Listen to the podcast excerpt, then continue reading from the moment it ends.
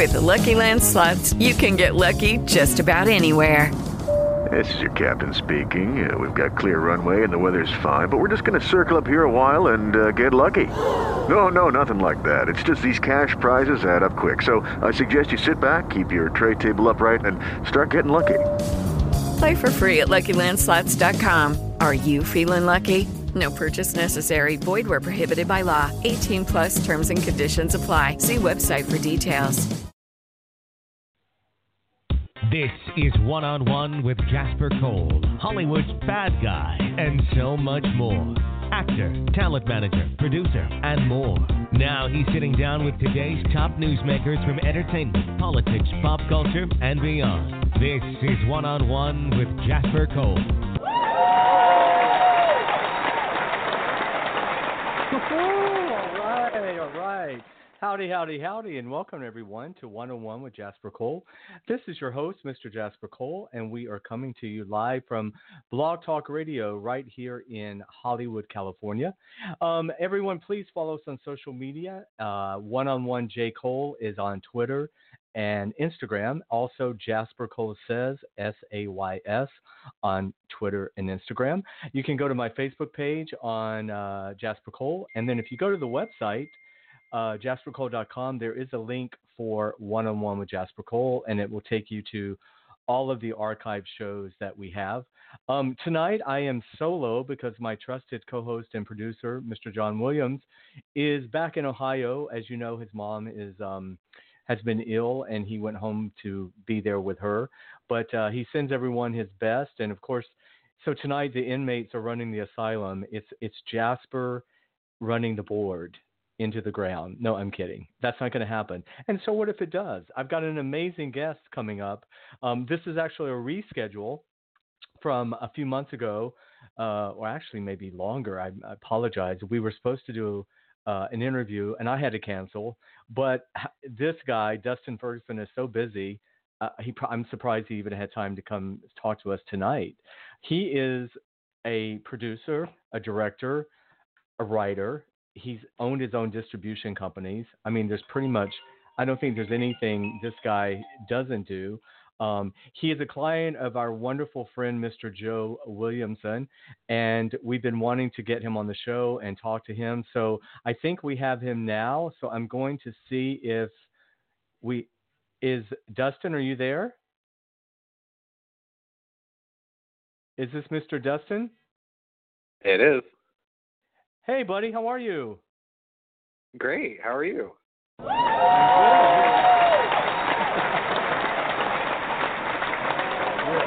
we're, giving you real applause here. You deserve it.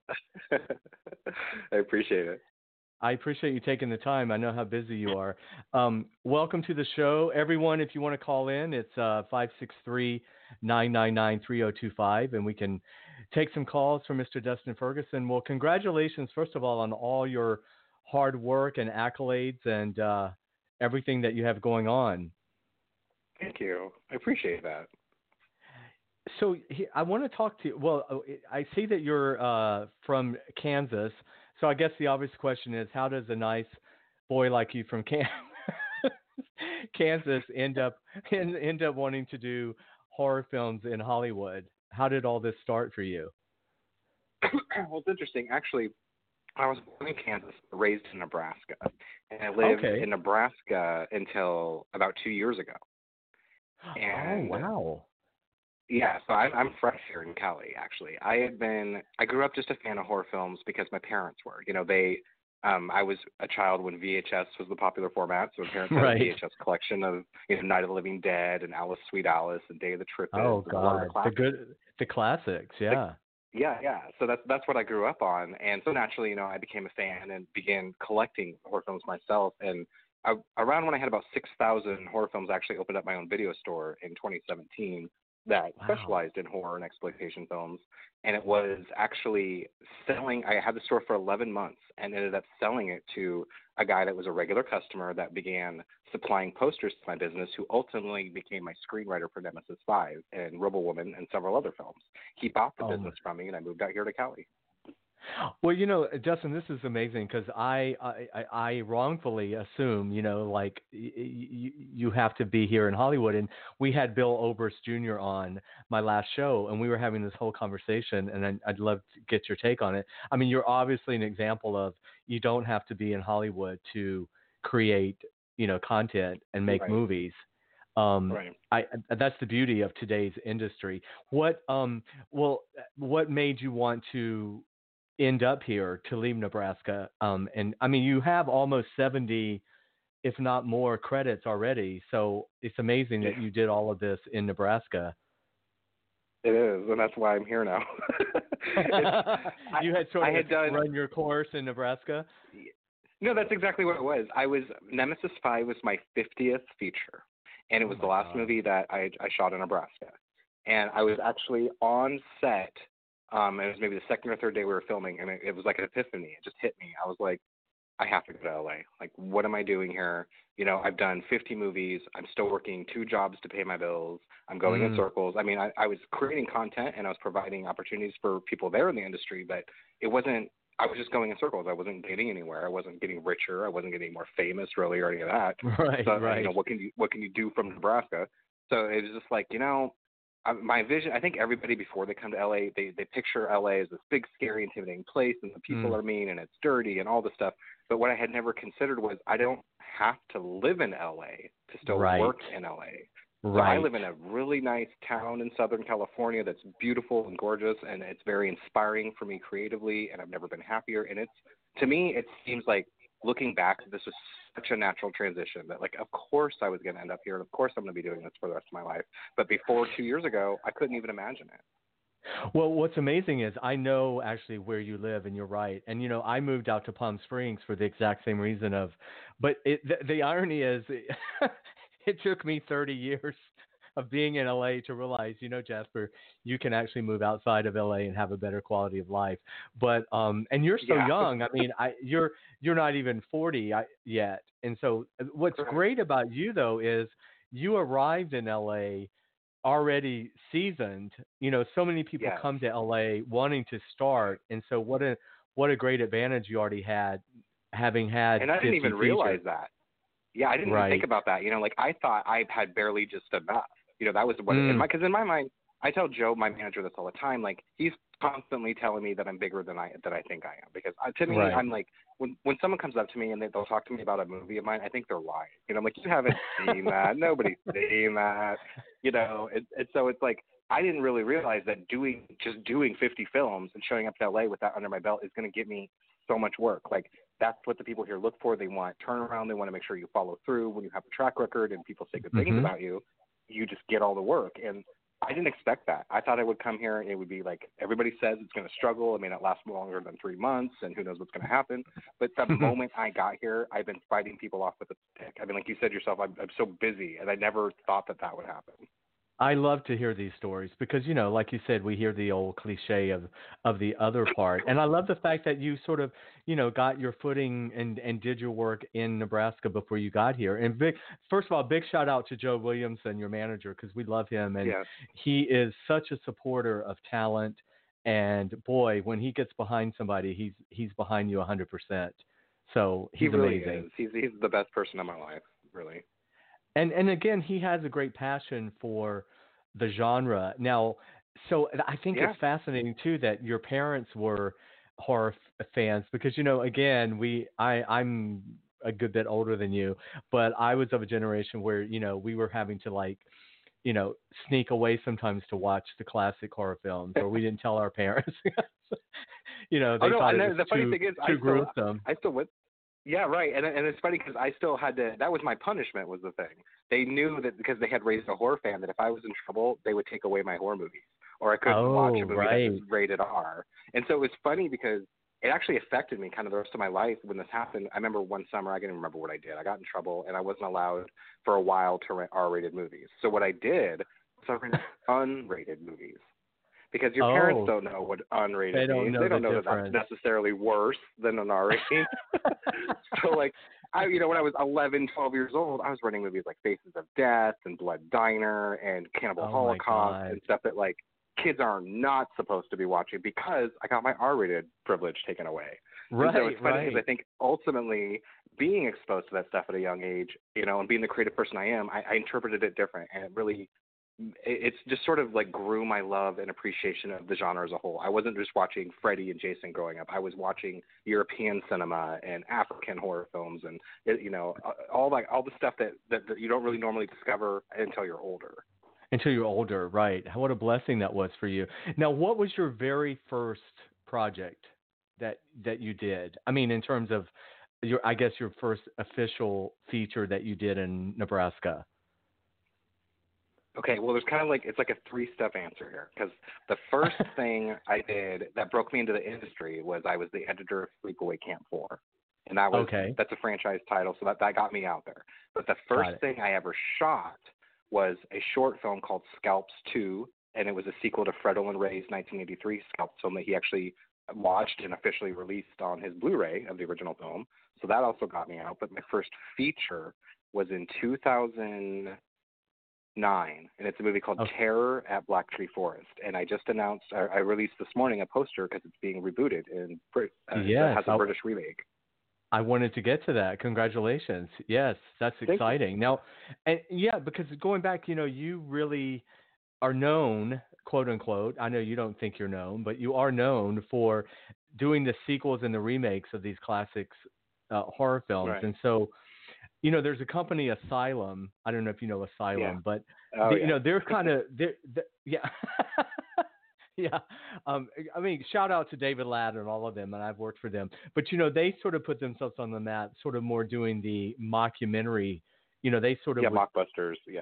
they would do more of the mockbusters but you yours were more homage right they were more Yeah. how would you I'm how trying would to- you to- categorize yeah Yeah, like like you said, an homage. I, I kind of it's weird because I don't think I realized that until even more recently that I, Mhm. I, I always have this tradition of doing yes sequels and reboots and stuff. I think just because of my fan being a fan of the genre, I want to, you know, this when I first started making movies, I never intended on anybody seeing them. The first three movies I made, I intended to make them and watch them myself. I actually had friends beg me to do a screening, a public screening for my first movie, Terror Tree Forest.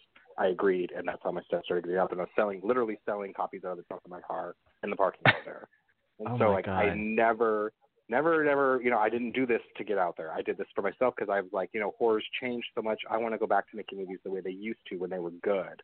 And so my intentions were to make a movie as if it was still 1993.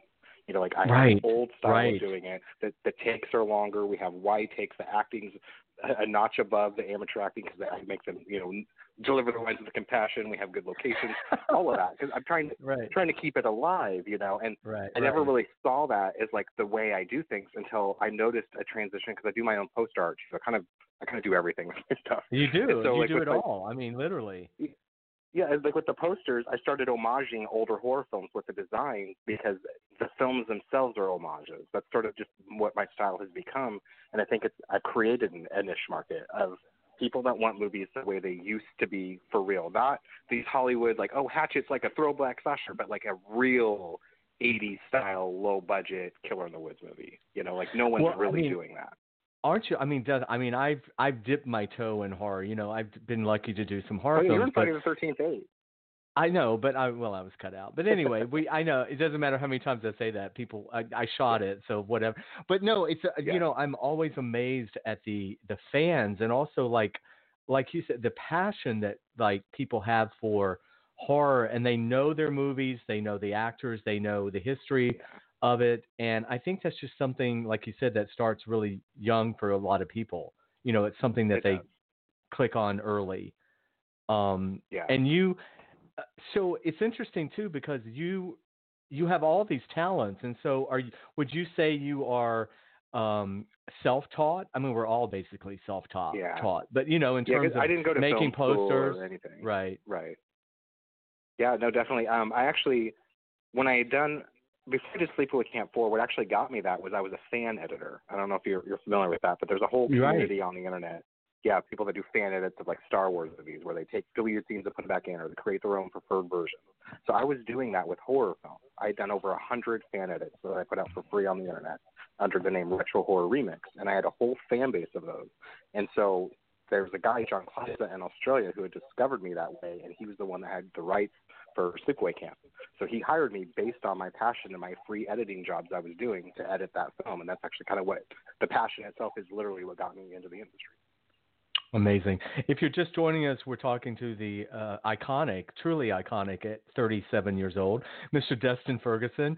Um, and and we are talking all things horror today, and especially somebody who does it all, which is amazing to me. And that's what you know. I I'm big on that too. I talk about. I tell actors all the time. You know, don't just sit by the phone and wait for to ring. You got to create your opportunities. And so, oh, um, and tell everyone that's listening where can they stalk you. No, I'm kidding. Where can they follow you on on social media or your website? You know, all that all that good stuff. Um, okay, well, I, honestly, I have just a regular Facebook page under Dustin Ferguson. I keep it public. Anybody can friend me, you know, and, and talk to me there. I have a director's page that is only Dustin Ferguson, is uh, all one word. And then I have an Instagram that's the only Dirty D, but that's focused mostly on my rap rap career. So if you want the horror stuff, it's more on Facebook. Right. We haven't even gotten to the rap career. I mean, God, this would you you're just adding more and more uh you're not you're not Jamaican. Someone said to me the other day, Jasper, are you Jamaican? I'm like, No, I just need to make money. I just have I just right? have bill I'm a money whore. I have bills to pay. Yeah. Um, mm-hmm. um but no, so in terms of acting, in terms of how you find your actors, do you hold casting sessions? Is it mostly offers? Do you go through it's referrals? I, I've only done one true casting session, and it was for the Shark movie last summer Mhm. because it was a very Okay. big project. But Right. typically, the, when I was in Nebraska, you know, it was very close knit, and so it started out with like you know friends and family being in the movies, and it sort of grows a little bit, and then you kind of have like a group of people that are kind of like in all the movies. So I sort of Right. had like a 20 to 30 actors, you know, that I kind of went between for all the different films. And so when I came to California, what's been interesting is that I've sort of had to rebuild all that here, like make the new connections, new friends, Mhm. people that are in this with me. But additionally, now a lot of the people from Nebraska are flying out here on their own dime to still be in my movies. I love So that. like- well, that that's Yeah, very like that says a lot. overwhelming amount of it. Yeah. That says a lot about you. Well, I love that. You know, I, it, you have a very um, Quentin Tarantino vibe to you in the sense that you know Quentin worked in video stores and, and he, Quentin had a passion for the business early on, and he kind of just li- lived and breathed it, and and and you know, and he likes to work with the same people. A lot of the a lot of directors that I admire, they do sort of have a repertoire. You know, Scorsese has his his core people. We could go down the list Yeah. of of directors. Were there or are there? Um, well, first I'll say in the horror genre, were there the Wes Cravens or people's work that you looked up to as a director? When I first started, well, I mean, you know, I was a fan of all sorts of different types of horror, but I think that what I found at most inspirational was the real low budget stuff like the rural Mhm. horror that was being made in like Kentucky, you know, like people like William Girdler did Three on a Meat Hook and, and movies that are just more obscure that you could tell that they were pooling their resources and pulling off a, a, a Midwest feature, you know, because that's where I was. And so that at Right. the time was the sort of stuff that inspired me. But as I've grown as an artist and, and I have more artistic, I guess, an artistic flair to the films and, and higher production quality, I would definitely say that people like Dario Argento and Mm. John Carpenter are my two biggest inspirations. Yes, John Carpenter John- because yeah, he he taught me the importance of music in film because without the soundtracks in his movies, they wouldn't be half as good. They they are very reliant on the mood that the music creates, and that's so important to me. All my movies are very reliant on the soundtrack. And then with Argento, he's the person that taught me that films are art. When I was 17 years old, I discovered him and went on a binge one weekend and watched all his movies, every single one, even bootleg copies I could get. I became quickly obsessed with them because I learned then that movies are art, and I started treating my approach to them completely differently. That's amazing. Yeah, I mean, um, it's Carpenter. You're right. You know, a lot of times the audiences, you know, if um, if the music's done the right way, you you don't notice it, but then you do notice. I know that sounds weird, but there it's it's it's done in such a right. way that it becomes all one together. Right, right, and that's so hard to do because you know we've all seen those other movies where the movie kind of the music kind of dominates the movie, mm-hmm. and mm-hmm. you're just like, could you tone that down? You know, turn that down a little bit. And also, you know, I hate the movie, the music that is telling me exactly when I need to be scared or you know yeah when like I need building to up a suspense build or yeah right I mean unless it's like a spoof or something but that's right. always like the, that's always like the first thing you spoof you know is the da da da da yeah. like in Jaws yeah. or whatever um no so yeah so but since that time of doing the the remakes and uh sequels or whatever you've you've launched your own series of films tell us about Meat Hook Massacre now you've done one through three, but how how did that initial Meat Hook Massacre one come to you? Well, there's actually we just finished part six. Oh, so there's six actually in the franchise, and there's two more scheduled. So there's going to be eight oh. total. Now, did you um, do? You, is there an end inside? I mean, do you know if there's an yeah, end? Yeah, or part is eight is the end. Part eight is okay. Originally, originally part five was the planned ending. Uh, yeah, I kind of have to explain the story. So part one I did back actually in 2015. It was originally a work for hire that I've since regained the rights over. It was a movie okay. that we shot on SVHS because it was meant to be a period piece as if it was a 1989 horror film. So the movie right. takes place in 89. All the cars are from the 80s, the outfits, everything. We shot it on, on VHS and it came out that way. And then after I got the rights to that, um, I decided to do a sequel and so I did part two that I put on Amazon Prime. And the first month, I know filmmakers talk a lot about how much they don't make, but I made like three thousand dollars on the first month on Meat Hook. That's great. Which is like an, an insane amount to make on Amazon Prime. So I decided then I'm like, well, we got to make this like a franchise, at least do a couple more. So at that point, I did a comic book and I had an action figure and a Nintendo game all made. Oh And my so God. once I once I did all that, of course, the popularity rose, and then I decided to commission my, the first one I, I produced, which was part three. It was shot in Texas by Jim DeVault, and it was based on the comic book, and it was a prequel. So he went and did part three. Then after I moved out to California, I hired John Ward in Vegas to make part four, which is a sequel technically to two since three is a prequel. And then I made part five just this last spring, and that was called Hook Massacre 5, The Final Chapter. It was me returning to the series. It's a sequel to part one, like how the new Halloween is how it's like a sequel right. to part one. So it's like right. we follow the events, we, we follow up on the original character from part one, we, we provide closure, and we ended it. Because the idea was the guy that plays the killer in those movies, Robert Langford, he's Bubba in all the movies. We had an agreement that we would only do the series together, and when it ends together, you know, when it ends, we're ending it together. And he's from Lincoln. He's a Nebraska actor that was flying up here to be in them. So. Oh and wow, so that's of, amazing.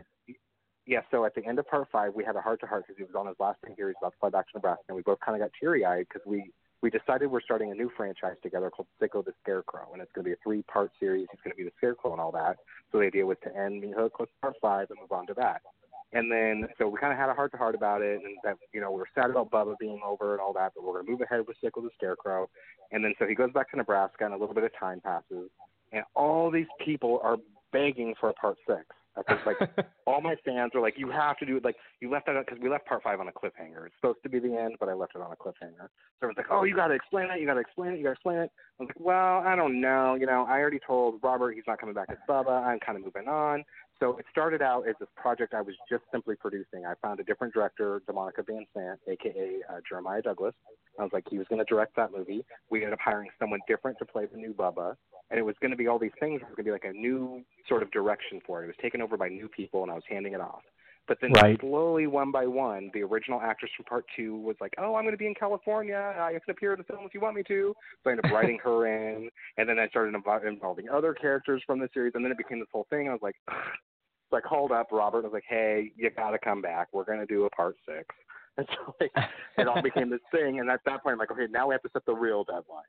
So the idea is we did part six. Part seven is part of the Scary Six, which is six films I'm producing in 2020. And then part eight, I'm going to return and direct, and it's a versus movie. So it'll be Bubba versus somebody, and that's how we're going to end the franchise. I'm not going to say who. Wow. That's amazing. Now, when you direct, do you, do you tend to use the same DP uh, in general, or have you worked with different Yeah, different ones? I, most of the time it's been me actually. Like for the longest Oh, okay. time I was shooting them. But then starting around 2017, I got some bigger budgets and I started hiring more crew. And I hired Mark Timian in like 2014, and he did pretty much all my movies up until I moved here, like all through Nemesis Five, and then I came out here. I started shooting again, kind of by myself.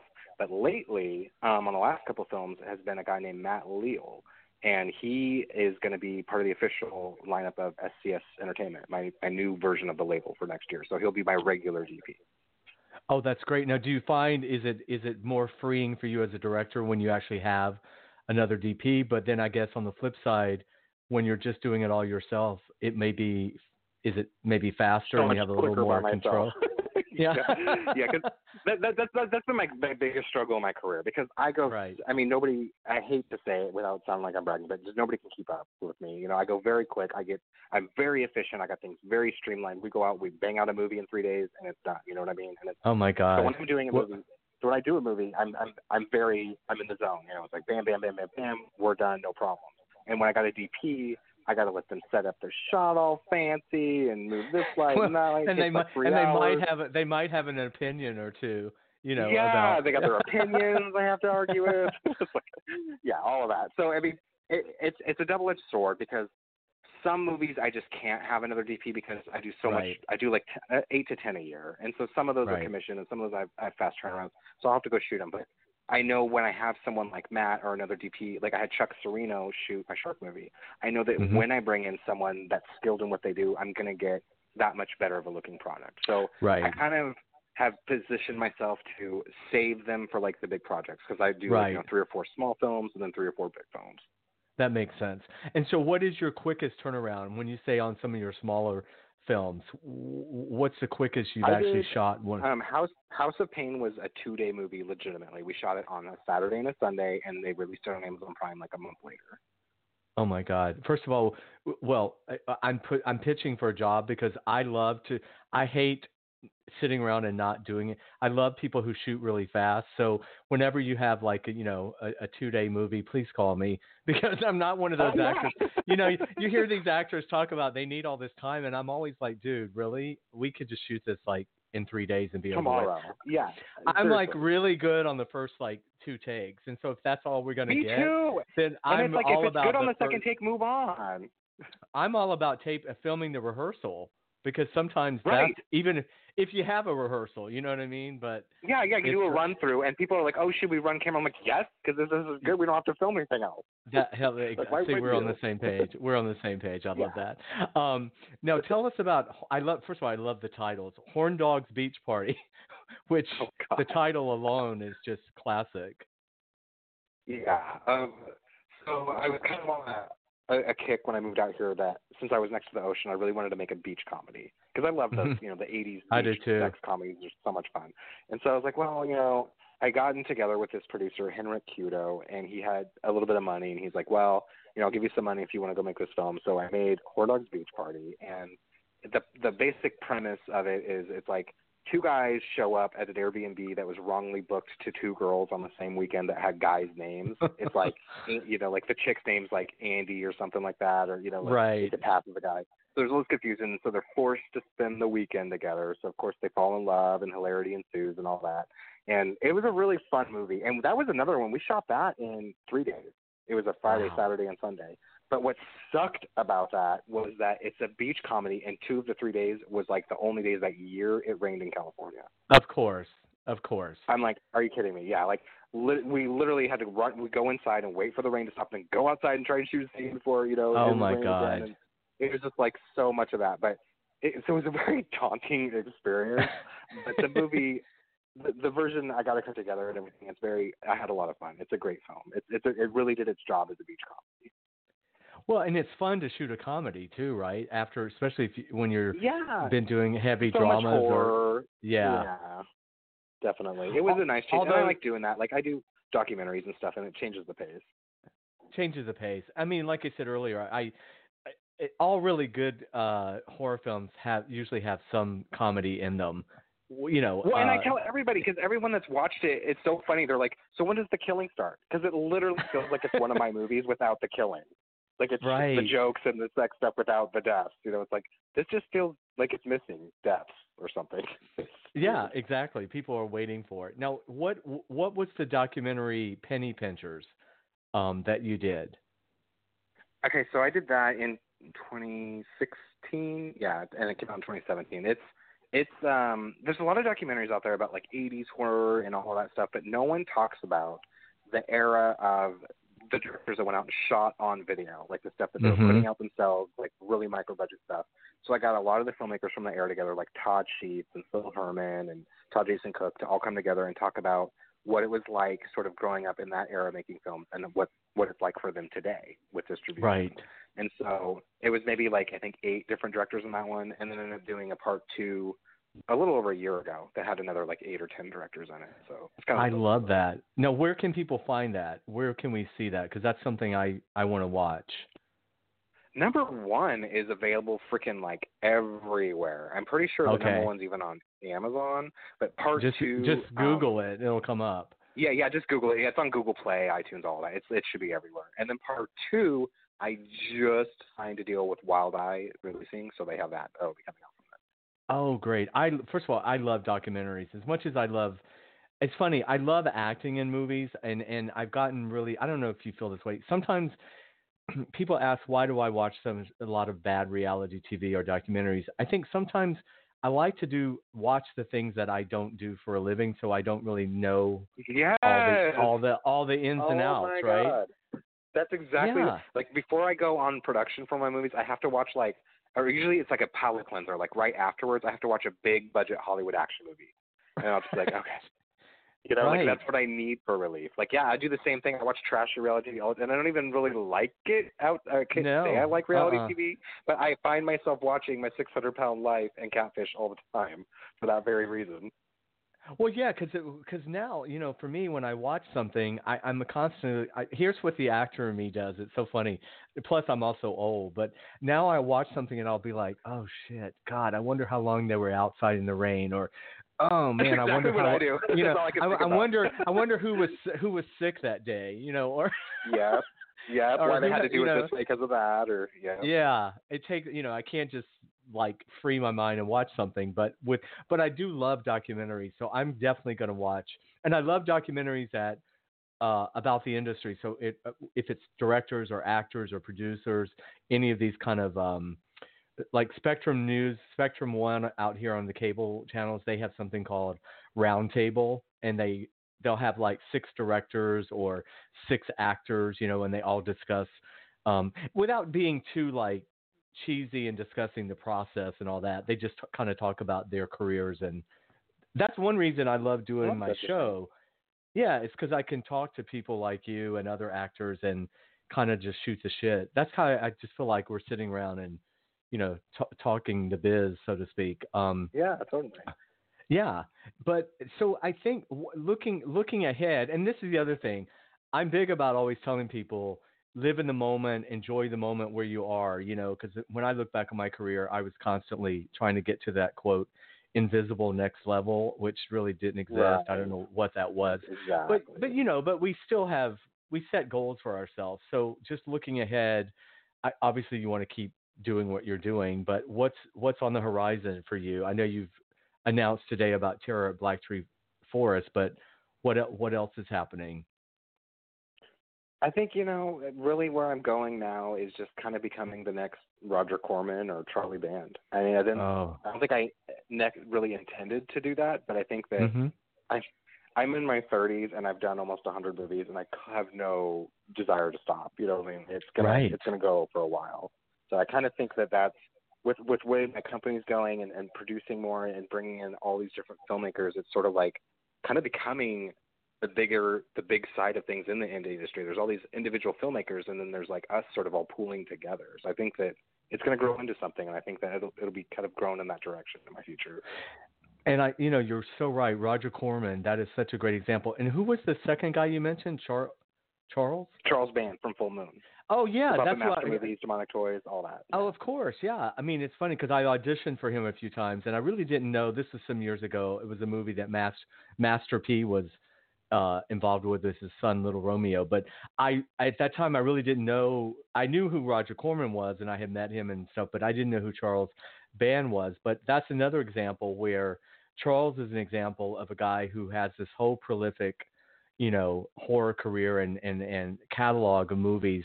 And some people don't know him or haven't discovered him, they probably know a lot of the movies, but they just don't quite Right. con- connect it. Yeah. Exactly.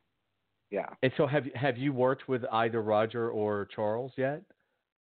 I unfortunately haven't worked with Roger, and you know that's sort of like on my bucket list because I know he's getting up there in age, and so that's sort of been He- like I have a sense of is. urgency about about working with him. Right, But right. at, at Charlie Band, I was very lucky to work with on the new Puppet Master movie like three months ago. And how was that? Amazing. Oh my God, yes, it was like you know, I mean, I'm trying to be like the next, you know, Charles Band. So like, right. I grew up on the full moon movies. Like I, all the Puppet Masters, all the demonic toys, subspecies, all that stuff. That that those were the late '80s and early '90s. That was when I was a kid and a was it. teenager, and that was it. and so like to me, it's sort of like the ultimate would get you know growing up thinking like one day to get to make one of these movies, you know, and then then there I was three months ago on a fucking Puppet Master set. You know, it, it was crazy. And it did well, and luckily it didn't disappoint because you know there's that other flip side of as we always hear. You know, sometimes when you when you kind of meet the Mhm. people you admire, you know, sometimes they don't quite quote live up to the expectations or whatever. So it's always great when the opportunity comes and and it works out in a great way. Yeah. Well, and su- surprisingly, yeah, because I mean, with with that situation, everybody knows he doesn't have the best reputation out there, and so I was Mhm. ex- I didn't know what to expect. You know, I was like, eh, we'll see how this goes. But it was very positive. He was a great person. I cherish. I mean, to me, you know, like that's still to me the biggest thing I worked on because it's Puppet Master, and I got Oh, to be sure. I got to be a victim, you know, and it was just like insane. Like I got to be in the film, and it was so much. But like you were saying, though, like on the flip side, I do a lot of music videos. I've done about 80 music videos for different Mm. bands, and Mhm. almost all of them are like that, where it's like bands. It started out being bands I grew up listening to as a teenager. Because what I would do is I would approach them to include their music in my film, and then as a trade, I did a music video for them. So like Wow. the first four or five years, all the music I probably have 50 music videos I've done that were done as a trade like that. But the unfortunate thing is, you get to know these bands, these Mm. people that are idols, and you find out half of them are jerks and very full of themselves, and you know, it, it, it does ruin it. You know, and I, I kind of It does. I'm, I'm, I, I've learned from that process, and I've, I've actually stepped away from doing a lot of music videos just because I didn't want to keep going through that experience of like, Right. now half the bands I used to listen to I don't like anymore because they're a jerk. You know, like Right, right. so it's like I kind of had to step away from that because I, I found that you you have to live. It's like the music industry. So it's similar but different. It's like they're they're Mhm. their own breed of people, and you can get very wrapped into that world if you let yourself. And I kind of had to step back and you know I'm a horror director. Like it's fun doing the music videos, but it, it's bringing me down in a lot of ways, and I have more fun doing this other thing. So it's sort of where I'm at now. Yeah, and I've kind of gotten this um, attitude now where you know we there's rumors about all kinds of actors and directors and people's personalities and I, you know so I try to base it I go into projects now and I'll say okay I've heard about this person and maybe maybe they're difficult but you know what I'm I'm going to base it on how we interact together and Mhm. that way I'm not like surprised if it if it goes awry you know that way I'm prepared but then I'm pleasantly surprised when it's all good and we get along and everything's great so I um I try to just kind of like base it on my own experience with that individual. I mean, there are those people that Right. it's just notoriously, you know, one horrible situation after another. Um, Oh, those are sure. patterns, yeah. And so, sadly, like some of those. in this industry, it's hard to tell though because you don't know. It's hard to trust people, and you definitely have to Mm. form your own opinion. I, well, uh, yes, of course, and and and I'm really bad too. Like, if if someone I like a real close friend of mine or per, someone I know really well has a really bad experience, that really means something to me. But there's all this like rumor stuff, like you know the the Mhm. friend of the uh, the gardener's sister's cousin, you know, Right. had an experience or something like that four times removed, and those kind of things I don't put so much. Which is all uh, exasperated by social media today. You know, it's like Well, it's so much harder to sift through all that. and I wanted to get around, I wanted to segue over to social media because, you know, I wanted to ask you. Uh, Obviously, I'm sure it plays a big part in your career in terms of marketing and fans and that kind of thing. But when you when you were talking about starting out making the movies look like the old VHS um, quality and shot the way they were shot or whatever, this was all, of course, in the days before digital Um, mm-hmm. What what do you think now of how social media? What what is your take, good and bad, on social media, and I guess more the internet in terms of how we have to use it in our business, or do you think we actually do have to use it? Well, you know, it's it's it's a love hate thing. You know, like I think right. that the internet breeds a lot of negativity, but at the same time, the way that it is in our society now, it's a necessity, and so mm-hmm. you kind of have to. That I think the successful filmmakers are the ones that adapt with the times. And right, I was late in the game getting a Facebook. I think it had been out for a few years before I was convinced to start an account. So it's like mm-hmm. not something I was all about initially. But now it's interesting because it is such a huge part of my career. It is the main part of my career because all my fans, all my followers, uh, it's all through Facebook. It's all they don't know what the hell I'm doing without my posts. You know what I mean? Right. like right. Every day, it's part of my routine. I get up about five five thirty in the morning every day, no matter what time I go to bed. And I usually start. I do about three posts in the morning and maybe one in the afternoon. It used to just be one a day, but it's actually grown to the point of having enough followers and growth and, and stuff that it has to get that way, so that it, it can feed that fire. You know, like the more mm-hmm. I'm doing, the more it's growing, the more people are following, and then the more I sell, the more product I have. So it's right. usually I have enough content at this point. I can do three individual posts that aren't repeated from anything else before, and that's just how I keep it going. Because then you you people with social media, it's it's all about branding now. Like people, mm-hmm. when they hire you, they, they're hiring your brand. They're hiring everything that comes with you, your followers, right. your look, what you appeal to, and so people feel like they're a part of that when they can interact with you on social media. So if I go and make a post and I'm like, new movie poster coming out next month, and people are like, looks awesome, and I say, thanks, buddy, they're a fan for life. Right. You know, like that's right. legit all you got to do. You just got to be decent, a human being to these people. And Facebook has allowed that. Like some celebrities have other people run their pages, they post things, they don't interact with their fans. But I think that that is so crucial on this level to succeed mm-hmm. is that you have to have people on your side. People have to feel like, oh, I know him. He's my friend. I want to support him. I want to go right. buy his video today because he talked to me. You know, like right. that's the attitude. I think that social media makes it makes it good for. And also, like you've done, like I have, when you do any sort of conventions or fan conventions, you know, that's when you really see how committed a lot of the fans are. And of course, the first yeah. thing you do, we do is we connect on Instagram or Facebook or Twitter. Right. You know, you take you take a photo and you immediately are connected. Yeah, I find you know I'm like you. I didn't really start until I I did a movie called MacGruber, and I think it was 2010, and I was way late. And I you know, but I'm 55 now, and I'm determined I'm not going to be that old person that's left in the dust on technology and um, right. and I'm not and I'm not and I'm not technically naturally um, apt at it, you know, and I don't have a great aptitude yeah. for it. But these actors and these producers and directors who who are always kind of poo pooing it and oh I don't you know it's so ridiculous and you guys are over promoting and I get I'm like you I get so much work from people reaching out to me on social media and yeah, so that's where I it all think comes from. That's where it all comes from. And and like I said, Bill Oberst Jr. and I were talking. Bill's big on the marketing, and um, you know, he got a lot of pushback as well from people saying, you know, I'm so tired of seeing your your post yeah. about this and that. I'm like, well, you know what? Don't then don't follow me. You're not buying my movie anyway, so so sorry. You know what I mean? Exactly, exactly.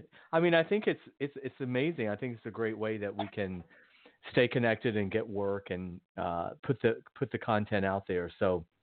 Well, and the people well, who are who are really in the industry getting work, they understand that. You know, the people that make those kind of comments, they're not there, and that's why. They're in their mom's basement with no picture yeah. on their on their Twitter yeah. profile. Exactly.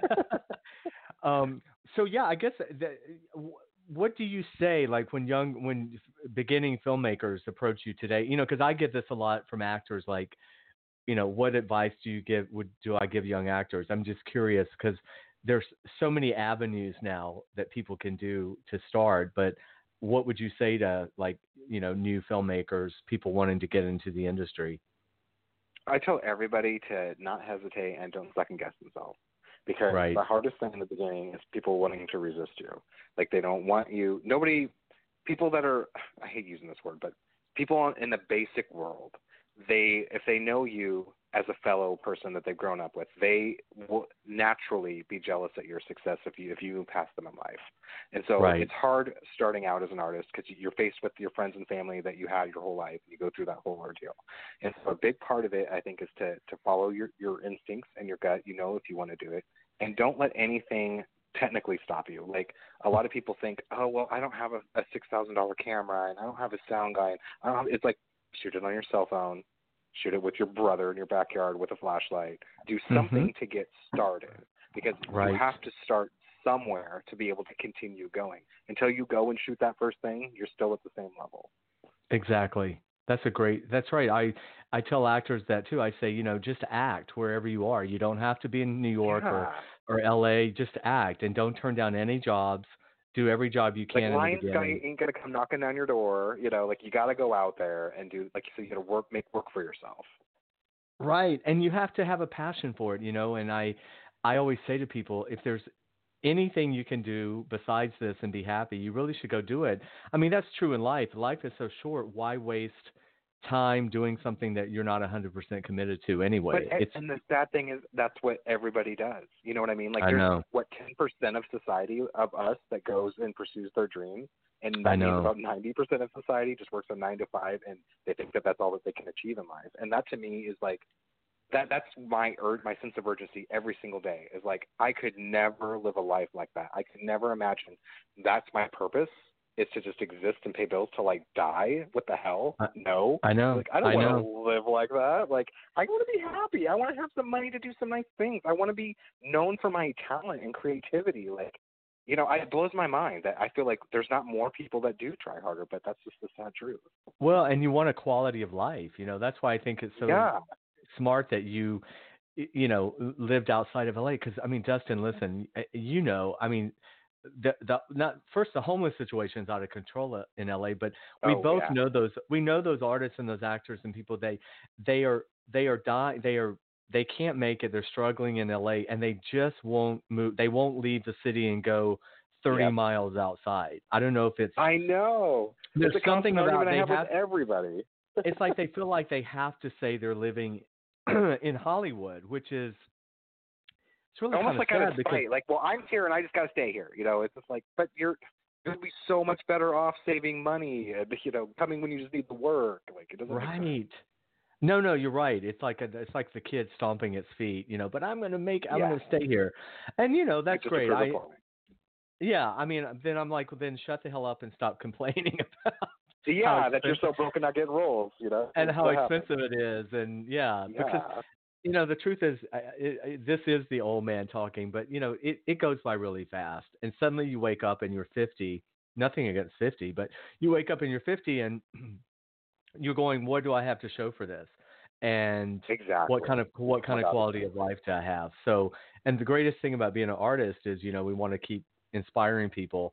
I remember when i first moved to la i did a lot of temp work and i my like like you said i can remember on monday mornings like the elevator elevator doors would open and people would walk in like oh, hey everybody you know oh it's monday and then wednesday Yeah, the by routine. wednesday yeah, Wednesday would come and they're like, "Oh, hey, it's Hump Day," and and then Friday everyone's jumping around. I'm thinking, we are you're just wishing away days of your life to get to the weekend. Yeah. Yeah, I exactly. I always talk about that. That's and people don't realize they do that. It's like they're racing through the horrible work week to get to the two days when they can have fun in life. And it's like, you know, you could do that with your whole life if you just worked a little harder and and, and pursued your dreams. You know, but it's just Yeah. easier to just go work a nine to five and get married, have the white picket fence, pay the bills till you die. Uh, Right, and just kind of settle, and just kind of settle. Yeah. it's 'cause that's what And that's people where- are, they're taught. You you grow up believing that that's what you're supposed to do. That's what you're supposed to do. Right. That's right. And it's you know, and listen, I there are times growing when I was out here and I would watch my friends getting married and like before I was really doing doing well or anything, you know, they'd be buying the houses and having the kids and there's always that part of me is like, ugh, God, I'm sort of you know, I was a little not not not jealous, but you know, I actually was happy for them because I thought this is great that they're having this this kind of peaceful quality of life. But on the flip side, I'm like you. I just knew I had to be pursuing this business. So, That's well, and you know what- they're divorced now, and got three kids, and they're in debt. it's like, so who cares? well, well, I don't know if you're if you've done any high school reunions. Let's see. I guess you've had a probably a ten year. I Right? did. I I've don't never know. gone to one. I think that there was one, yeah, but I, I didn't go. Okay, because those are always. I mean, really, that should be documentaries, because those are right. Those are those are eye opening in so many ways, where you go, "Wow, this is what's happened," and then the person that you probably least expected to quote do a certain thing, you know, um, yeah, yeah. uh, they're in this whole other world that's so fascinating. So, well, anyone just tuning in, again, we've got the wonderful Dustin Ferguson here, and you can follow Dustin on Facebook. Um, everything is Dustin Ferguson. You could, could check out his IMDb page, Google him. You can see all the all the catalog of work he's already done and all the stuff that's coming up. Um, Dustin, it, the time flies by so much, but I wanted to thank you so much for taking the time to do the show. I really hope one day we can work together. That would be amazing. Yeah, I would love to. I definitely want to work with you for sure. Hit me up. Absolutely. And a big shout out again to Joe Williamson and also to Vida Ghaffari. How much do we do, do we love her? And I know you guys oh have worked yeah, I together. love Vida. Yeah, she's in lots Yes. of movies. I love her. I know. She's part of your repertoire, your your company. Yeah. Well, listen, buddy, have a great rest of your your night and uh, thank you again and we'll we'll see you soon. You as well. Thank you so much. I appreciate it. Have a Take care. night. Take care.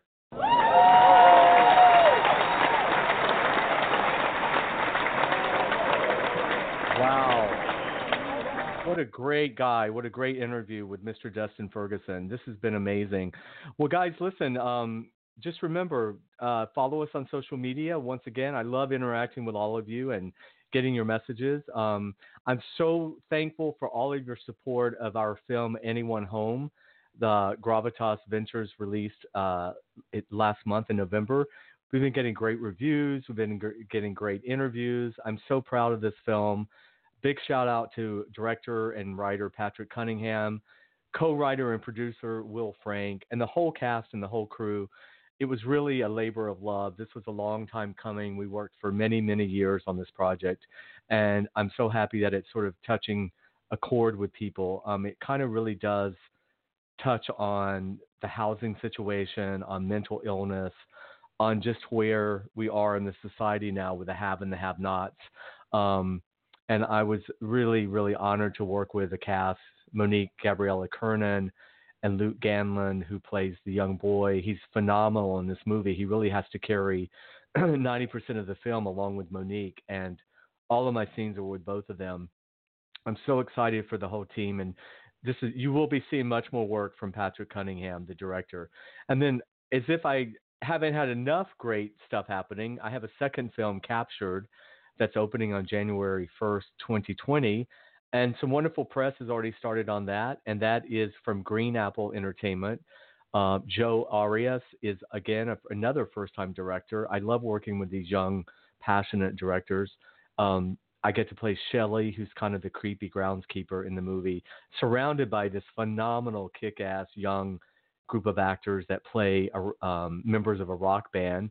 Brittany Coran, Christy Prout, Christine Prout, sorry, um, just a whole amazing group of actors, and they go back to the lead singer's home for to shoot a music video, and a lot of creepy stuff happened in the past there, and Shelley kind of shows up as um, sort of a keeper of secrets, and it's kind of a red herring in the movie, and it was again another long process that took uh, took a few years to come together and reshoots and true, true, true in the trenches indie filmmaking. But again, I've seen the movie. I'm so proud of it. That's going to be uh, dropping on on the first.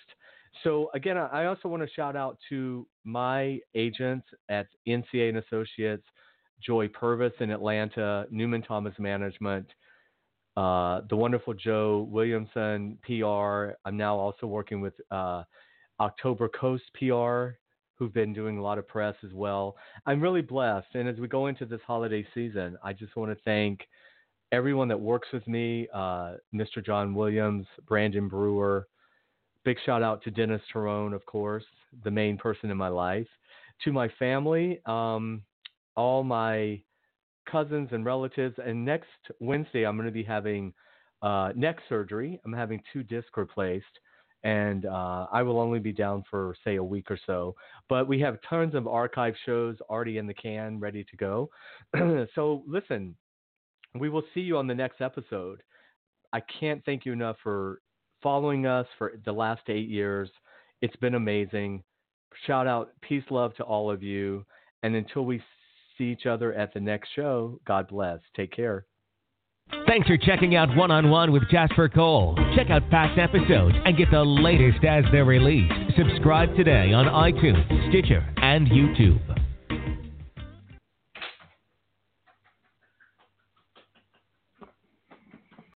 Lucky Land Casino asking people what's the weirdest place you've gotten lucky? Lucky? In line at the deli, I guess? Aha, in my dentist's office.